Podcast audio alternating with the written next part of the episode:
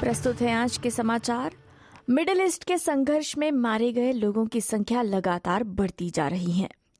Israeli अधिकारियों ने बताया है कि इजरायल में 1200 लोग मारे गए हैं, जबकि गाजा के स्वास्थ्य मंत्रालय ने बताया है कि गाजा में 900 लोग मारे गए हैं।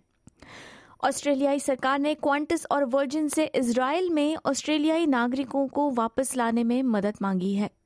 सोमवार 9 अक्टूबर को विदेश मंत्री पेनी वोंग ने विदेश मामलों और व्यापार विभाग को सरकार समर्थित उड़ानों के लिए एक आकस्मिक योजना शुरू करने का निर्देश दिया है।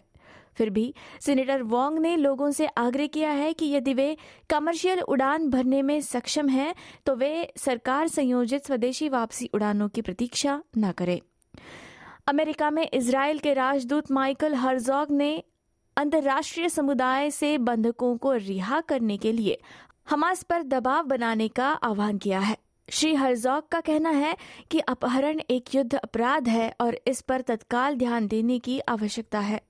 हमास और इजरायल के बीच लंबे समय से चले आ रहे संघर्ष में नवीनतम वृद्धि में गाजा में कम से कम 150 इजरायलियों को बंदी बना लिया है।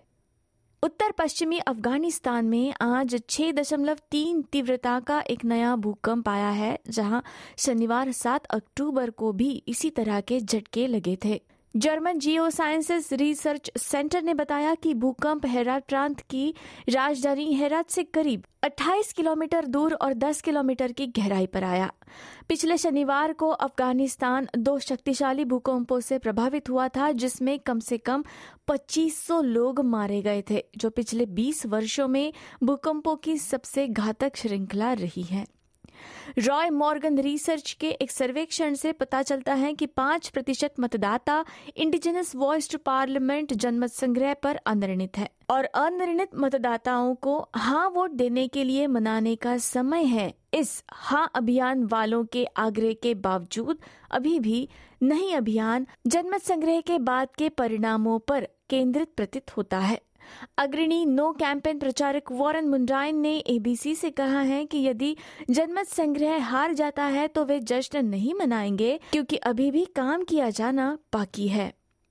उलुरु स्टेटमेंट फ्रॉम हार्ट के सुलह और कार्यान्वयन के विशेष दूत पैट्रिक डॉटसन कहते हैं कि प्रथम राष्ट्र के लोगों के प्रति चल रहे अन्याय को देखकर वे समुदाय के लिए और काम करने के लिए प्रेरित होते हैं। वेस्टर्न ऑस्ट्रेलिया सीनेटर यस अभियान के प्रचारक हैं और उन्होंने नेशनल प्रेस क्लब को संबोधित किया। अब खबर भारत से। क्रिकेट विश्व कप 2023 में ऑस्ट्रेलिया के खिलाफ KL राहुल और विराट कोहली ने अर्धशतक बनाए और महत्वपूर्ण साझेदारी करके भारत को शुरुआती मैच में ऑस्ट्रेलिया के खिलाफ जीत दिलाई थी। उसके बाद अब क्रिकेट फैंस की नजरें आज नई दिल्ली में होने वाली भारत बनाम अफगानिस्तान मैच पर है। रोहित शर्मा की कैप्टनसी वाली टीम को सलामी बल्लेबाज शुभमन गिल की कमी खलेगी, जो कथित तौर पर डेंगू से जूझ रहे हैं। ईशान किशन के शीर्ष क्रम में अपना स्थान बरकरार रखने की संभावना है। इसी के साथ आज के संक्षिप्त समाचार समाप्त होते हैं। धन्यवाद।